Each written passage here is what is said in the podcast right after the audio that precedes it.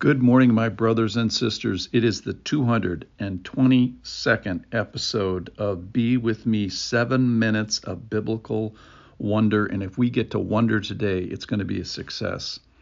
We have been talking about freedom. Who doesn't want freedom? That comes from belief, and that our behaviors betray our belief. And being a Christian, in a sense, you get this get out of jail free card or get out of jail help card. That is that the the cavalry arrives after Calvary. Uh, what I mean by that is the Holy Spirit helps. The cavalry arrives after Calvary. So today's we have a brutal lesson today, and thank you for listening. Thank you for having the guts to be here. Here's the brutality of it. This is from John chapter 8. And Jesus is giving some pushback, real hard pushback. He says, th- verse 37, I know you are I know that you are offspring of Abraham. I know that you are of the parentage of Abraham. Yet you seek to kill me because my words find no place in you. We talked about that yesterday. Uh, does his word find a place? Does it find a toehold? Verse 38 I speak of what I have seen with my father, and you do what you have heard from your father. And now he's talking about a father that's not Abraham. He'll tell you later it's the devil. That's tomorrow. It's even worse tomorrow. If you think today's lesson is hard, oh my goodness. They answered him, Abraham is our father. Jesus said to him, them, If you were Abraham's children, you would be doing the works that Abraham did. But now you seek to kill me, a man who has told you the truth that I have heard from God. This is not what Abraham did. You are seeking, I'm sorry, verse 41. You are doing the works your father did. Again, the devil here. They said to him, We we're not born of sexual immorality. We have one Father, even God. Verse 42. That's my crowd voice, by the way. Hope you're enjoying it. Verse 42 Jesus said to them, If God were your Father, you would, here's the characteristic, love me. For I came from God and I am here. I come not of my own accord, but He sent me. So what we have here is an argument between Jesus and this crowd or people or wherever they are about their heritage, the heritage of Abraham. And Jesus says, Yes, I, I know that you have the DNA of Abraham, but that's not what we're talking about. Because the actions, your actions are not betraying the evidence that you are of the essence of Abraham, which is a person of faith. So, are your behaviors consistent with faith or are they inconsistent with faith? Are they inconsistent with belief? Uh, ironically, the work of God is to believe.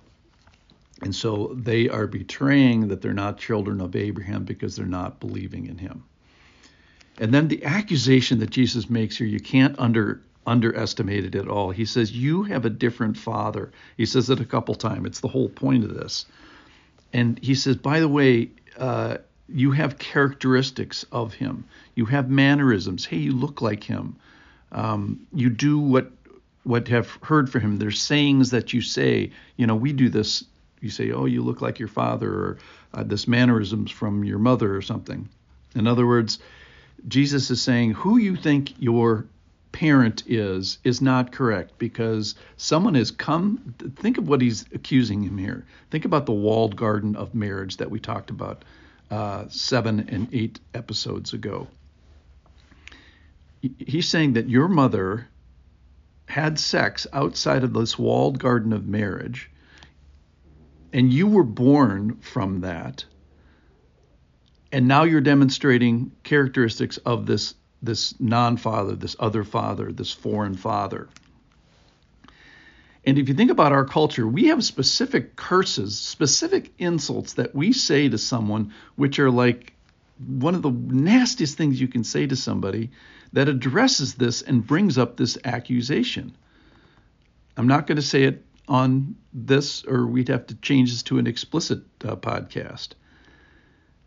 So our behavior betrays our belief, and, and Jesus is saying your behavior actually is betraying your parentage. So though you talk a good game here, and we say, and the, the, the Jews say here, Abraham is my father, and um, uh, we have one father, even God. Uh, so they're talking a good game, but they're walking a bad game. And in the last two episodes, we talked about being a slave to sin. That's basically what they're saying. So let's think about this. What a sneaky enemy we have. That these these children of this father don't even know it. That this nasty father can can come into uh, a, an apparently self-perceived righteous family, impregnate it, impregnate it, infect it, influence it, and then demonstrate its character. It's really uh, shocking.